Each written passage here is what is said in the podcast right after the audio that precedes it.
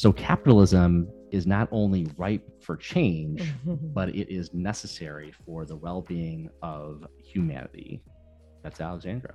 yes, that is. And, and a whole lot more. It doesn't sound like Gordon Gekko. Definitely not.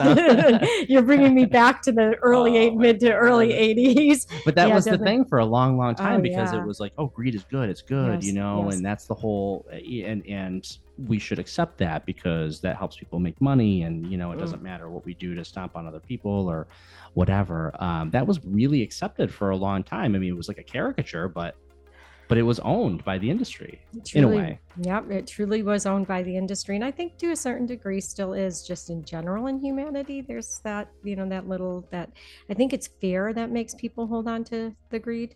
But I have to say, um, I wish I can sit here today saying it just Wall Street has changed so much, but I, I don't really think it has, But honestly. a- and I, I don't know. Well, okay, so you have had an evolution. I, I guess that's probably fair to say. Yeah. When when you approach Alexandra and you see her, whether it's online, like it is night and day compared to what you would think of a financial advisor, Right. quote unquote. And so your mission Mhm. has, I mean, you do you're you're one of the best at what you do.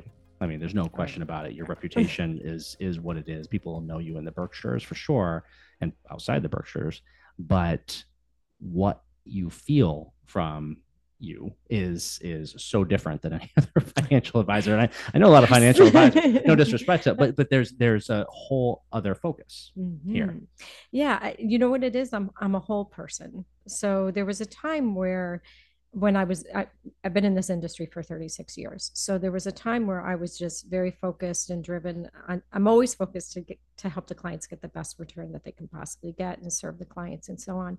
But there was a piece of me that was fragmented and I wasn't bringing my whole self to the to the equation. And what that was was this woman who was deeply sentient, highly intuitive, and very sensitive towards other humans. And at one point, uh, I was at a meditation retreat and I met a gentleman who, now my husband, by the way, who looked at my website, was sitting across the table from me and said, I'm a little perplexed. He said, What I see on your website, at the time, my, the name of my company was Alexandra Dest Capital Management. And this woman sitting in front of me, while I can see the depth of your spirituality, I don't see it interwoven into your company.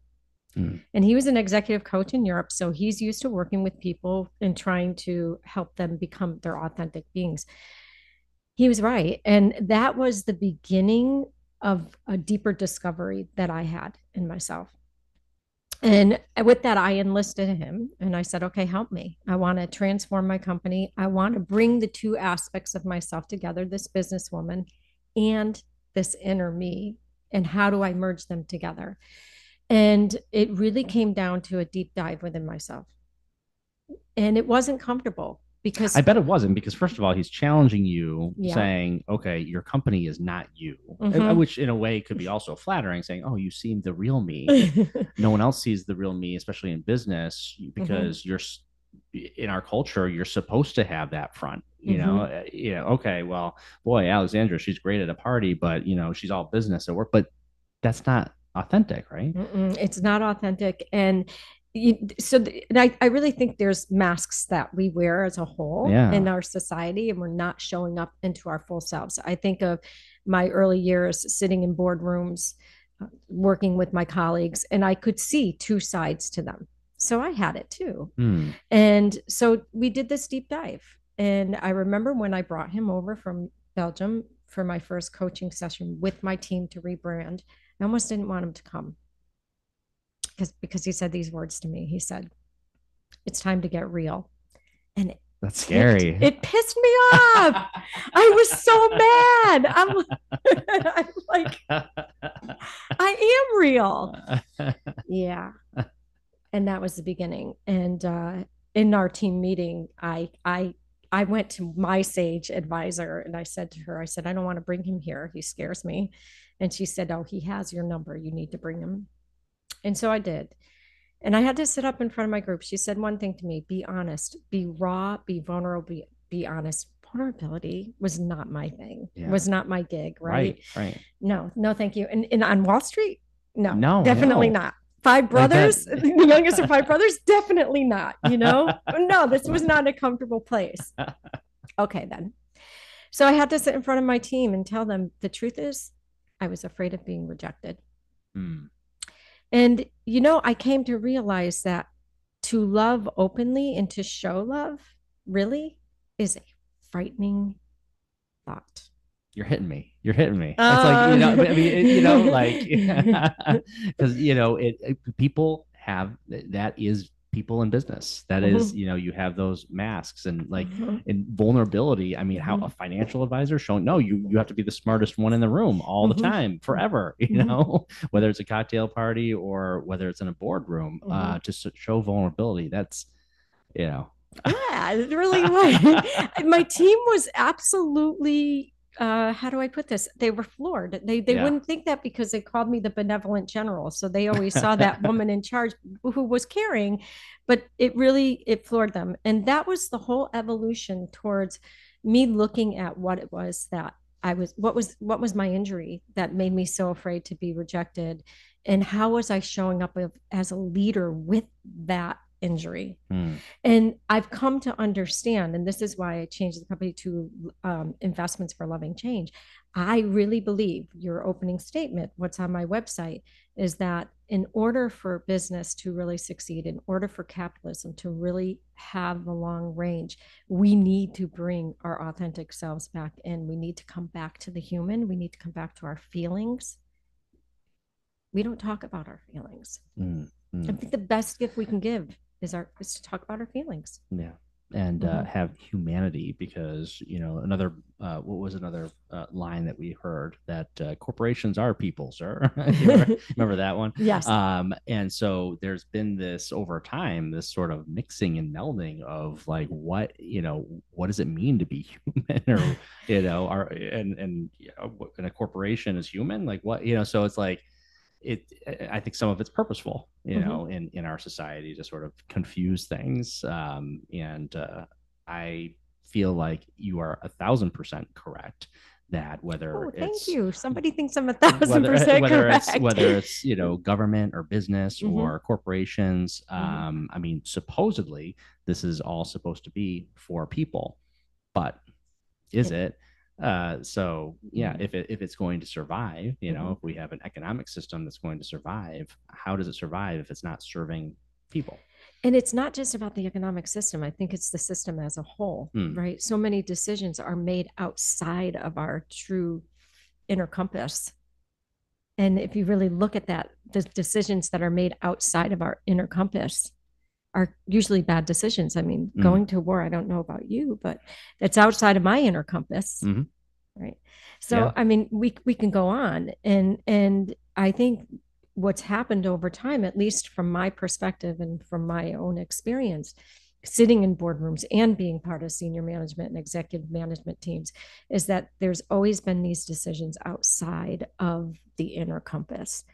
And what I found is companies talk about family and team and all this, but it's just words. yeah it is And just this words, younger isn't it? generation will not have it. yeah They are smarter than my generation. yeah they see through the the Mhm. marketing and the and you know that that kind of stuff it's it is. Mhm. it is just words it's even worse than words it's just like you know the corporate stuff that you see oh we you know i mean come on you can see a fake a million miles away right? yeah, yeah, you and can. there's a lot of it in the Mhm. corporate world Mhm. And I think like one of the biggest compliments I ever got was from two attorneys, separate occasions. Two two separate attorneys came to me and said, "What I really like about you is one one said there's no false pretenses," and I thought, okay, I'm I'm doing something right, and the other one said something about um, just me being real. You know, Mhm. to the words of my coach when I was angry, and um, yeah, I I feel like we all to a certain degree, I feel like a unicorn in my industry, but at the same time, I know I'm not a unicorn. Maybe I'm just allowing myself to stick out.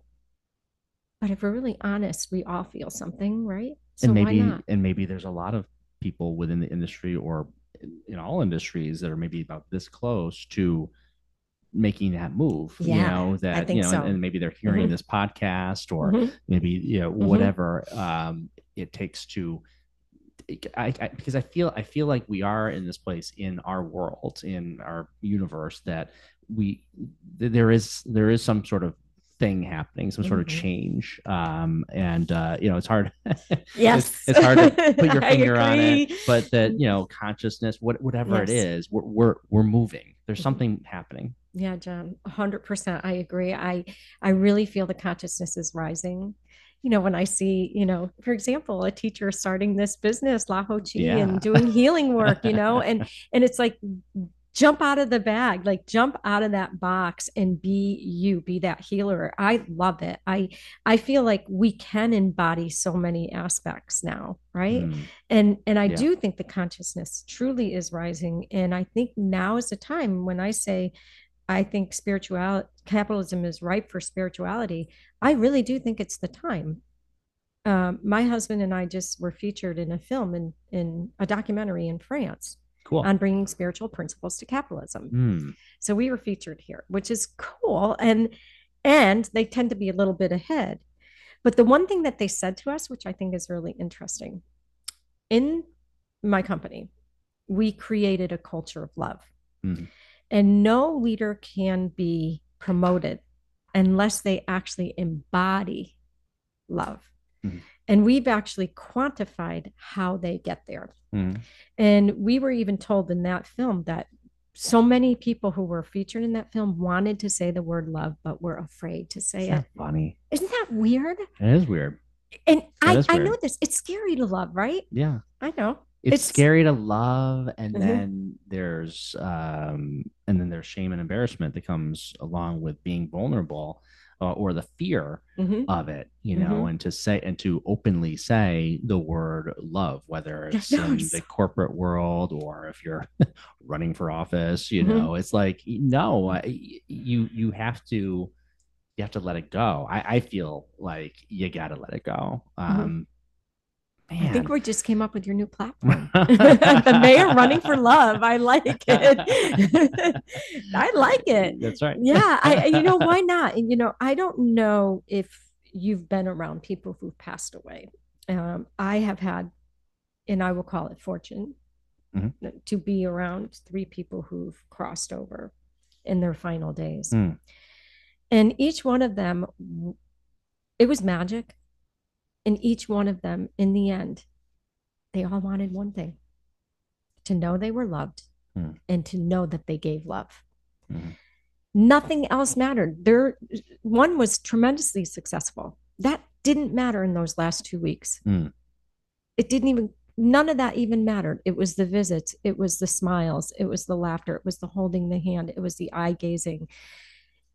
That's what it was. Yeah. That's love. So I guess I want to know what what are we waiting for? Why aren't we doing this in our everyday life? And it's easy for people to look at that and say, "Oh, yes, we always hear that, but I got bills to pay and I have this to do and, Oh. uh, and, and all that."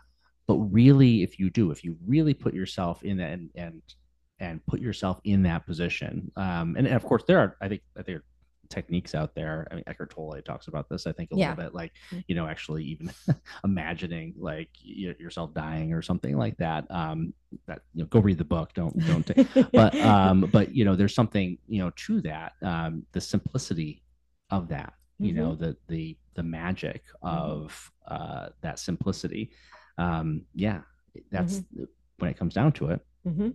What is the priority of of and if you're spiritual Mhm. maybe you're talking about the soul and you know and forever we've been talking about in the corporate world uh, it has to be you know there's no religion there's not anything like that but when you talk about spirituality a lot of times people think religion right. but that's not what you're talking about i gathering when you talk about spirituality in Um, corporations uh, just- in in, yeah. in business Absolutely. I'm just talking about the, you know, your spirit. Mhm. Your spirit is sentient. Your spirit, Mm. you have feelings mad, sad, glad, or scared. Those are the four basic feelings. I actually had to learn those as an adult. Mm. And I had to learn how to express them fully.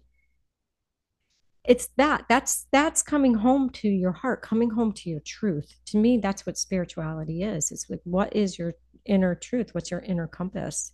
Hmm. What does it stand for? Right.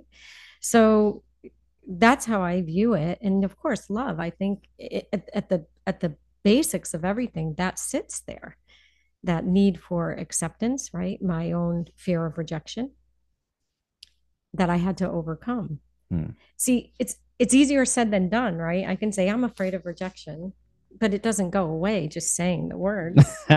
Yeah. Mhm. It means I have to look at what Yeah. made me afraid of rejection. Mhm. Mhm. So, okay. Had to do a deep dive.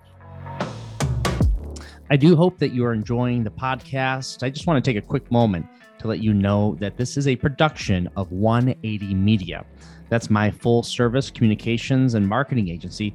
We do a full range of content development, graphic design, web development for WordPress or Wix or other web platforms, copywriting, video work. Check out 180media.com and see also some of my past work and the agency's past work on my blog, johncroll.info. And now back to the podcast. Interesting um, that you've branched out as one would imagine. You know, Mhm. it's like you're not simply, oh, I'm a financial advisor. I have my clients and we meet and I try to get more clients and that sort of thing. But you do a lot more now beyond what's being done at the financial advising level, um, things like retreats. And uh, so this is a part of the mission. Yes, this is part of the mission. So, uh, first of all, I just want to say I'm I'm eternally grateful to uh, our clients at Willow. Without them, it just wouldn't exist. So I'm grateful every day. Mhm. And um, yes, so in addition to the company, because I have learned so much about myself and I've learned so much about becoming an authentic leader in my truth, I established a new company with my partner, my husband now, um, for leadership coaching Mm. and for other other things. So yes, you know that's a big mission for me because if there's a way that I could encourage other CEOs to step out like this, then why not? Hmm. You know, if I can inspire them somehow, and my my husband happens, Pascal happens to have the skills to help them transform themselves. Essentially, I took idealistic concepts, safety, love, self-development, and of course the drive towards a better good, and actually quantified them so that others can figure out if they're an employee, how do I get up that ladder? So yeah, and and I I put a lot of time and energy and money into developing my team. All kinds of things to help them gain what's called emotional intelligence to become to have a happier life. Hmm. And when was it? Because at you know some point you were in the traditional world of financial advising, but you are intuitive. You Yep. have uh, gifts Mhm. um, that uh, that that you share. When did that start for you? Um, God, you know, I've had this conversation This quite a bit on this such a good podcast. I've had a lot of great people who have have that gift. You know, whether it's uh, past life regressions or um, you know psychic. You know, but th- there's usually, an, I guess, an evolution on how that all begins. How did it begin for you? Yeah, so I would say the path of an intuitive and a psychic and a medium and a healer, it's never easy, but I think the path of a human isn't easy, right? I mean, Mhm. we all have our struggles. For me, part of the reason I was afraid of rejection was because I did and I can see the etheric realms. Okay, because I can I can see certain things beyond the physical realm. There's more to it than just it's so much more to it. I mean, we're energy, right? We're, we're energy. Total we're- energy. There's Mhm. and there's even Yeah. other dimensions, Yeah. right? Things like that. so so being in a very large family the last of nine children and having this gift where i could see you know let's say i can see angelic realms that's what i saw as a little girl and i would play with them as if they were here and they were here as far as i'm concerned you know and i was very content but it didn't fit into the structure of how i was raised and my hyper um psychic ability as a child freaked them out i can totally understand I, Mhm. I i know some of the things that i've seen and would bring to them that i can understand would freak them out Mm. so to fit into that family of, of the last of nine children i had to adapt and change and shift Mm. so i was afraid to especially then i pick a career that's very you could just imagine very analytical, right? And I love that. You Don't get me wrong. Like you I didn't really become a yoga instructor. Thing- you the- did something else. I did exactly. The funny thing about it is I love, I love, I love what I do. I think it's very fascinating too. so I picked this career and it was a, it was safe for me, right? Because it was a core competency for me and I didn't have to show up with that other side of me. But what happened, John, is I I was a closet medium. I was a closet psychic. So I would just write all kinds of, you know, I would get downloads and write everything. Um, I mean, I dare say when I was working uh, at a, uh, the bank, I called the tech bubble and the financial crisis. I could see it like I can see you sitting across the table. It's not the worst thing to have uh, as a financial advisor. I right? think not, you know. So I don't know what to say about it. So uh, you know, but I I, I kept it as like a, a kind of a closet, like I just hid it in the closet. And the truth is, when I see data, because I'm a big data person, it has a way of telling me a story. And I think most people that I worked with didn't understand that until I realized that I'm very, um, I use both hemispheres of my brain. Hmm. So once I embraced that and I said, well, wait a second, I have this higher knowing and I have this, I just said, I'm going to combine. One day I just said, I'm going to combine them quietly Hmm. and just, you know, hide it. Hmm. And I did that for a long time until, of course, I met Pascal. And that's when he said, he called me out and said that it was time for me to get real. And that's when I started to deal with the injuries. Mm. And that's, you know, the my deeper self that was, I was so afraid of rejection.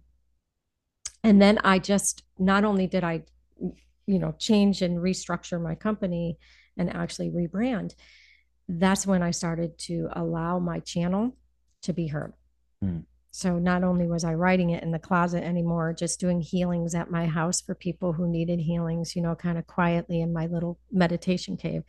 I just now am out with it. And this is who I am. Hmm. And I'm okay with it now. Like it actually feels amazing.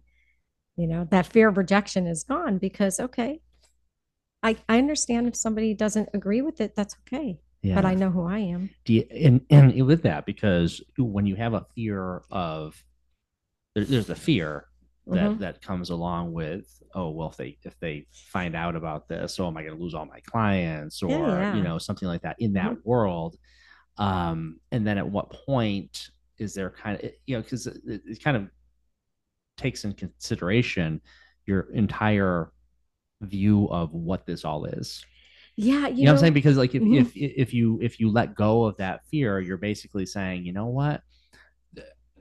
On the other side, it's okay, and there's a faith there. Mhm. Yeah, no, there's a you said it exactly. It was about faith because when I did finally rebrand the company and I started to allow myself to be fully seen and for who I am, there were some clients that were, that had a hard time with that. And Mhm. and yes, I I did lose a couple. Mhm. But it was okay. I, I'm all right with that. That I want them to be well served somewhere else where they're comfortable. This is very important. This is very personal. Right. Your vibe isn't the same as theirs, and Yeah, that's you know, and, but that- I- and that's no that's no judgment. Yeah, right? I mean, no, yeah, we're we're we're, we're we have different priorities, and yes, the the fight vibration may be different, and, and yeah, that's true. But but at the same time, you know, my ultimate goal is for people to. I want everyone to feel happy, comfortable, fearless, you know, in in their power, and if that's what they needed to do, I it, it was with my total blessing and understanding. What couldn't happen anymore is for me to hide Hmm. that could not happen anymore that Right. that was that was impossible for me Now, of Mhm. course, people are sitting here waiting. Well, when is the housing market going to crash?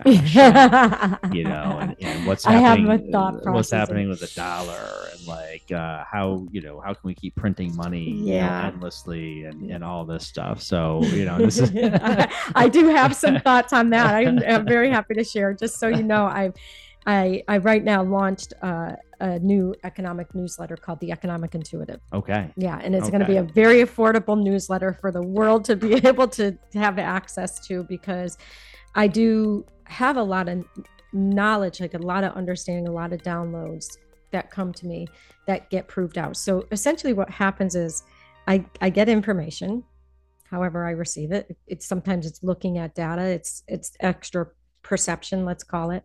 And then I have a colleague in the office. His job is to prove me wrong. That's his Mm, job. That's wow. his primary job, prove me wrong. Mhm. And I'm okay with that. And um so it works out really good in the end because ultimately he hasn't been able to prove me wrong often but when he does it's okay it's good uh, and and we're able to combine the art and science of the whole thing so so maybe i'll just give you a little bit of tidbit of what i think might Yeah. be happening here Yeah, I'd love to have some free advice All right, here just let's see from the so uh, so and by the way, that has to be quite the niche. it I, is. I'm thinking that they're. I, I, I, I don't know. I mean, I'm, I'm, I'm, I shouldn't, you know, dispel that there isn't that sort of creativity out there, or Mhm. it hasn't been thought of before. Maybe it has, but like, I don't know. Um, it's the first time I've heard of of that brand as such. Thank you. I, I'll take that as a major compliment. um anyway so eh, you know we work thematically in the office and there's some broader themes that i felt were in the offing for many years and one of them is that the dollar will no no longer become the reserve currency Mhm. and that's been a an underlying theme that i have felt for the last 10 years and now we're seeing definite evidence of it if i had a chart i'd show you what it looks like but you see you have to remember the dollar was we went from the gold standard to the dollar Yes. standard Mhm. when opec when we went to Right. it's called the opec dollar the petroleum dollar right Yeah, the petrodollar, or yeah, a petrodollar, Yeah. right? And uh, what we are seeing, all trade, you have to understand, the majority of trade was after that time was being done in the dollar. So if I was, let's say, uh, Belgium, and I was wanting oil from Saudi Arabia, I would take my, at the time, Belgian francs, I think it was, and convert them to U.S. dollar and pay Saudi Arabia. So every the exchange, the majority of the exchange was in U.S. dollar. What we have seen over the years was number one, the emerging economies, which is Brazil, Russia, India, China, and some of the smaller ones, have created their own World Bank. Mhm. So that's step number one. and Okay. and and I, from what I understand, Russia has been uh, uh, acquiring a lot of gold. correct. uh, Yes, and, and- China and- and as well. Yeah. Yeah. yeah. So there's that. Okay, Yeah. but that that to me is not enough evidence. Well, it's it's in that background back burner, right? The second thing now is what you see is countries are now starting to trade their oil outside of the US dollar. So that Mhm. was one of the things that we had an issue with with Russia is they we demanded I want to say it was about 8 months ago that they continue to trade in the US dollar. Well, of course they're not going to trade in the US dollar anymore, right? Um, so we see several countries now circumventing the dollar to buy their oil. Mhm. And that's that's the beginning of nipping away Mhm. at the dollar's strength. You take that in addition to some of the tension we're seeing. So the, the US isn't quite the shining star it used to be. Mhm. Right. Yeah. So you start to see that continue. And and that to me is the beginning, the, truly the beginning of the end of the dollar as a dominant force in, Mm. in, in the economy. Why that is relevant is because we are already seeing the gap between those who have and those who do not widen. Mhm. If the dollar is to weaken right now, it's strengthened because the Fed has been raising rates, but it still hasn't, if I, like I said, if I had a chart, still hasn't gone above its previous levels. In fact, if you look at it, it's in a general downtrend, Mhm. long term. Mhm. So, what was my point now? I was talking about the dollar. I always get into this. Uh, so, so the long-term trend in the dollar has been coming down. Now, why it's important? If suddenly we move away from the dollar being the reserve currency, so the world moves away from that, suddenly our costs for goods goes up. Mhm. Right? Because of supply and demand. If suddenly nobody's demanding the dollar, what happens when somebody doesn't want something? Supply goes up, the value comes down. Mm. Mm. So importing our goods, we're importing, we're still dependent on imports. Suddenly the cost of our goods will go higher. Mm. And we're already facing the kind of inflation at the, I mean, again, for the average person at the grocery store Oh, it's crazy. and you know, Yeah. the gas pump. I think- I mean, yeah, I think the grocery has been the most devastating for for families, especially you know families of 7 Mhm. So, Yeah, oh my goodness. um, yes. and and the rest. Uh, so that that's interesting, Mm-hmm. and um, and you wonder when you look at the long term of that. And I don't. I want you to finish your analysis, but I, you know, but some of the things that I think about when you go to the grocery store and it's so expensive, and eggs are seven dollars a dozen, and Mhm. is at what point is there a tipping point where we start to be more sustainable in communities and you know and, and what and, and who and who's going to do that you have to you know I, I think more and more will you'll see action at the local level I completely agree with that. And it will come out of necessity. The unfortunate Mm. thing is I think sometimes people have to get pushed to a brink. Right. Right. And you know, I I I I feel like change comes.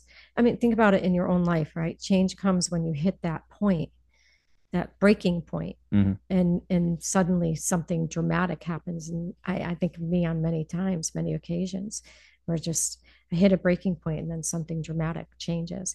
And I think unfortunately that that may be the case here. Mm. Because I do think, you know, getting to the point about where food prices are, I don't think we'll see much come off the lever on that. And I, you know, I think that is a trend that will continue. And should it continue down this pike, I do think people have to become more sustainable. Hmm. And I think that's a that will happen. Yeah, and, and it's probably like you said, it's probably something that should have happened a long time ago. Is to start to think about that, like especially food sustainability. like you know, there there are these, uh, you know, if, if every third household had six chickens, like there would be no need to buy uh, eggs at a grocery store, for example, uh, ever again. You know, things like that. Um, but you can you can kind of scale that uh, Mhm. in in different Mhm. ways. Uh, that that concept. And that has been happening, John. I, I mean, you know, I- there has been a movement towards community-based agriculture, as you know, over the last decade or so. So it is happening at some yeah, so got to energetic ramp level. that thing up. We just got to ramp it way ramp up. it we better baby. get those greenhouses. it's just heart wrenching for me to, you know, to know and see that a lot of people cannot afford to eat well. Mm. And I mean healthy, Right, well, right. not like abundance, but Mhm, real food, good food, right. healthy food. Yeah. It's very hard. and it's like again Mm-hmm. part of that world that isn't human driven because how in the world do you look at the things that we consume on a regular basis and we know and, you know anyone who knows knows i mean uh, yeah but it's not we're at at the, at the worst people would say we're being poisoned and the best boy there's a lot of bad choices out there that are easy and accessible versus the good stuff um, it's the product of a system, whether it's uh, a Mhm. pers- purposeful system or if it's made because of the nature of capitalism and corporations, how they are.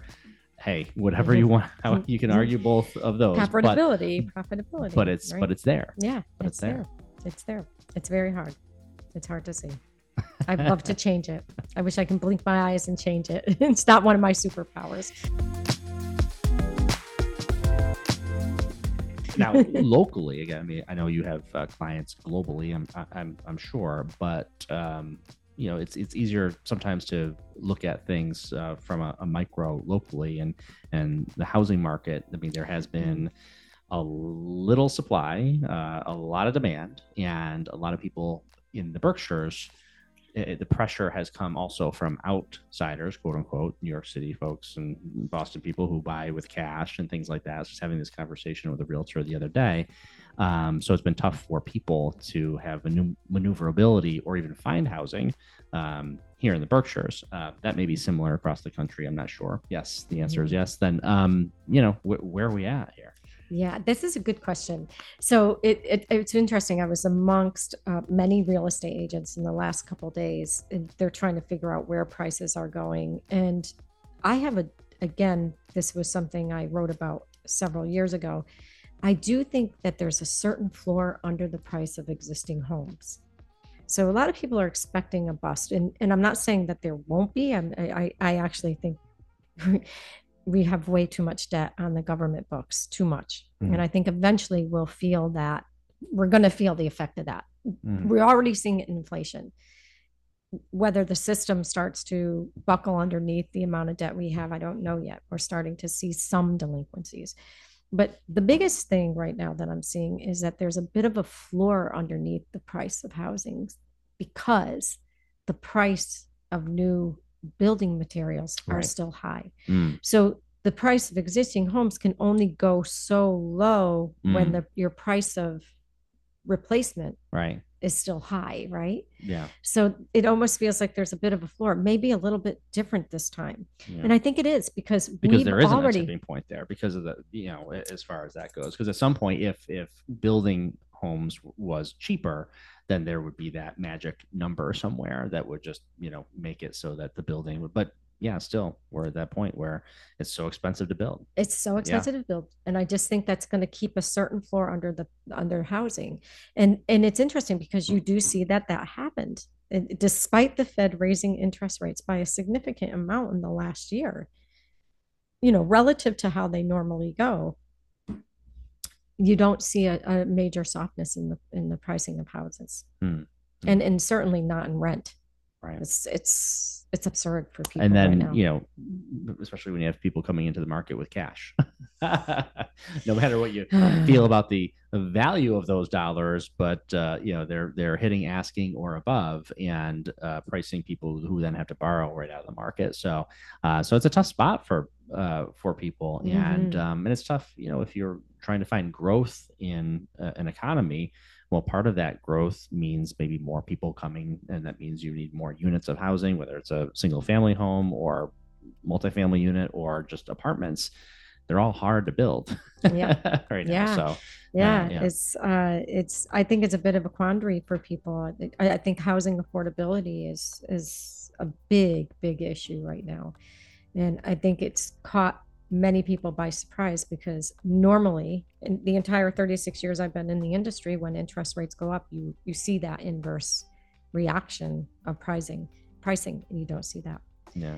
so, and I do believe that until that changes, and if it changes, because remember, we are import dependent, hmm you know, Once again. we're import dependent. Yeah. Talk to some of the carpenters, you know, some of the the construction people, some pe- you know, contractors. I'm sure they're still having some issues Mm, with some of their orders. I bet. some I of their bet. supplies. So yeah, it's uh, unless that shifts and changes, and we start to see this the supply, some of these building products start to come down in price. I think we may be in for a bit of a floor.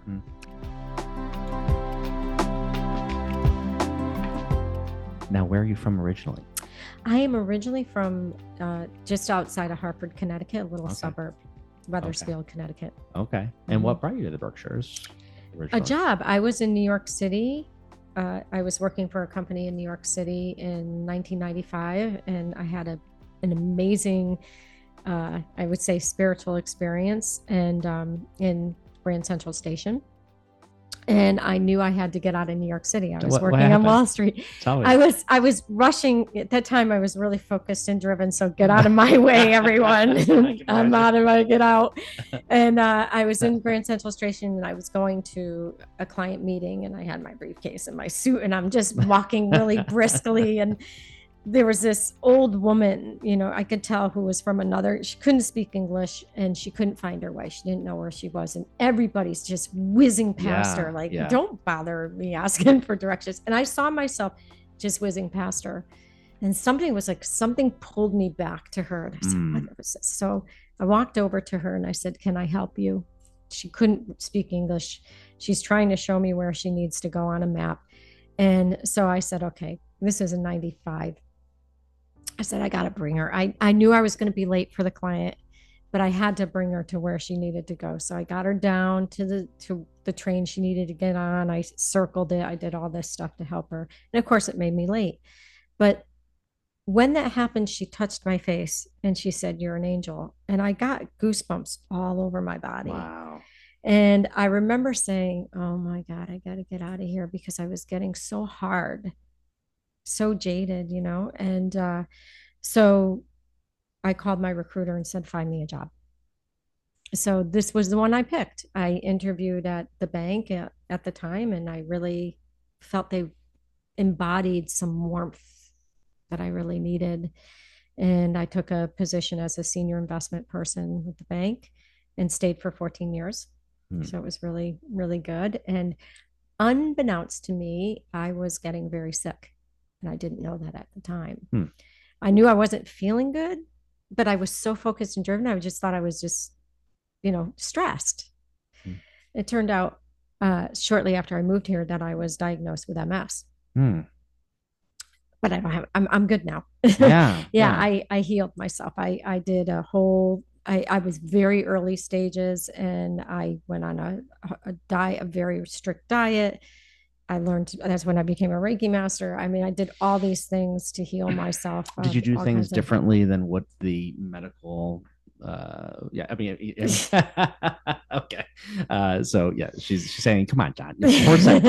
But I mean, you know, there are ways of healing. yeah yeah there are ways of healing and and um i can say this that i think um let's put it this way after i recovered and i was still at the bank and I, I enjoyed my job i was i decided to open a, a wellness center Mhm. and i opened a wellness Really? center in town specifically to help people because i recovered and i was so grateful you know and so i opened a, a center and i do have to say that i did help one person who was willing to do what it took to heal because it takes a lot and it was beginning stages for him as well but most people wanted me to do the work Hmm.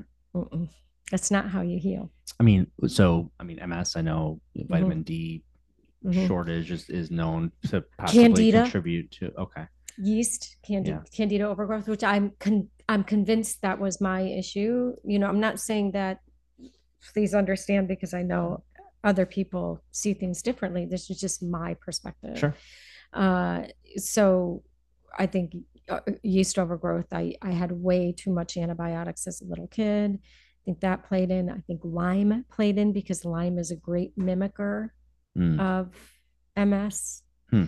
So there's a lot of things. I learned so much about my own healing at that time, and I just wanted to help other people. Yeah. And once you Yeah. go on that journey of knowing that uh, the body can heal itself in in ways that maybe we're not let on to to know uh, Mhm. as well in in- in sort of the mainstream Mhm. um, and that sort of thing. Uh, yeah, there's a lot there. You know, Mhm. we're we're so we're capable of so much more. Mhm. uh, I think than than the traditional. And, and again, with all respect to my my dear friends, nurses and doctors and and, every, and everything, um, but uh, but there but there is another way too. Yeah, oh, and there's a time for both. I, I think if you if you can marry both, you're you're in a perfect place because I I do believe the body has a natural healing mechanism, but there are things that you have to use mainstream medical care. I've I've used it many times on Sure. my own. So yeah, yeah. me too. and thank you so much for that. so I just feel like life is a balance and it's what feels right for the individual. So for me, I knew this was was my journey. This is what I needed to do for myself. Hmm. And then 14 years at Berkshire Bank, Yeah. and uh, what made you take the leap to go into your own investment firm? Because that's what it was back back Yeah. then. Before Willow, Yeah. there was Yeah. uh, yeah. Yeah. Before Alexandra Dest Capital Management, I worked at the bank. Right. So I've always wanted my own company. And I just came off of the financial crisis, having called it and doing well for my clients. And I knew it was my time. mhm. And I, you know, frankly, was coming home very burnt out. The portfolio grew exponentially, and I, I just was working a lot, and there was no balance. And I really, to have balance, I had to start my own company. Mm. I had to just be me, and uh, that that was really what what made me drove me to do this. I didn't realize how much of a unicorn I. I mean, I knew I was a unicorn, but I didn't realize how much, and I didn't realize how much I really wanted to shift and change the way things are done in the world. Mm. At least influence from my little tiny bit that I can. Hmm. So, So- in the in the sense that you wanted to do things differently. So even Differently. even before Willow, you know, Mhm. your your firm that you had, Mhm. it was it was quite a switch, not just in the fact that you were going into business for yourself, because that's always very it can be very stressful. Mhm. Um, you know, I've had this conversation a lot on the podcast about that that flip from, you know, there's that steady paycheck, you know, in addition to maybe probably some commission, I, I Mhm. assume a little bit, um, you know, to then going into your own thing where it's like, whoa, you know, what if I don't get any clients to come with me or or or whatever, you know, um, that that's a very stressful time. Can It be. absolutely is. And it was. And, but there was something, you know, it was like the river of life was just taking me and, Mm. and just something said it was the time. So somehow the fear, even though it, the fear really came before I took the leap. Once I took the leap, it was like, there's that driver, right? It Yeah. comes in again and says, this just has to be. And, and then the fear was over somehow. I don't know, through some grace, through some great grace, I became very confident and knew that I was going to be okay. So Mm. there's that faith, right? There's that faith that Mm. comes in all the time. I knew I was going to heal from MS. The faith came in. I Mm. knew that I was going to be okay when I left the bank, and I was. Mm. So, yeah, that faith really carries me. And this community in the Berkshires, It's the and, and and I, and I look at it and I feel like, um, you know, because we have Kripalu, which is a Mhm. really great feeder system to a lot of uh, practitioners who may then go start their own business and, and that sort of thing. And there's a, and you know, but that's like the, that's the the the big heavyweight there is is Kripalu. So it's just people know about that. But um, but it seems like I could be wrong, but it seems like we're a little bit more per capita, I guess, maybe, um, open. Maybe, maybe, maybe we're not. I don't know. I mean, what is your feel about the Berkshires well, I, um, in regard to sort of the healing arts, energy, um, you know, the things that that we talk about? well, I love the Berkshires. I love the nature, and and I and one of the reasons actually when I moved here, when I took the job at the bank, I remember I came into the city with my mother, do you know, to say, hey, what do you think? This is where I'm going to be, and she was so impressed at how friendly the people were here, Hmm. and so was I. I remember when I first went to the grocery store. I the the young I was living in New York City, and the young man who was bagging my groceries said, "Thank you, ma'am. Have a nice day." And I looked at him and I said, "I don't know if I'm supposed to hug you or tip you." you know. Are you looking for a tip, young man? no, I'm just being friendly. Uh, little Yeah, southern I- hospitality in the Berkshires. I love it. Yeah, I I love the nature and and and then I also think no matter where I am, I always seem to find the the right people too. But there is a simplicity here that I appreciate. Mm. It's it's the noise. It's not you don't have all the noise. And that was the one thing coming from New York City. It's like all the noise went away.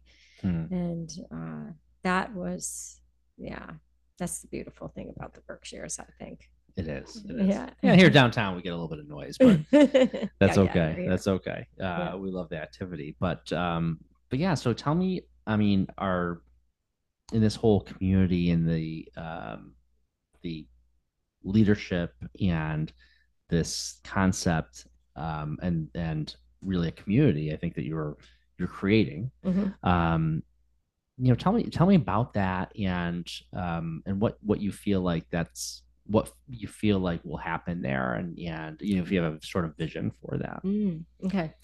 So, in terms of leadership, my vision, oh gosh, wouldn't it be great to have just everybody have everything they need? my vision, you know, aside from my company, for for the other aspects of me, the the part of me that says that I think capitalism is ripe for a change. For me, what I want to be is a beacon of hope and inspiration for other leaders to do the same, to just do it as scary as it is, as hard as it is, as uncomfortable as it is, do it. Mm. And that to me is my next step in life. That to me, I feel like there's an aspect of me that's called to it. When we're talking about fearlessness, when we're talking about having faith, that's where I know I need to go next. Mm. And I haven't any doubt about it because Yeah. it can be done. Like, why not?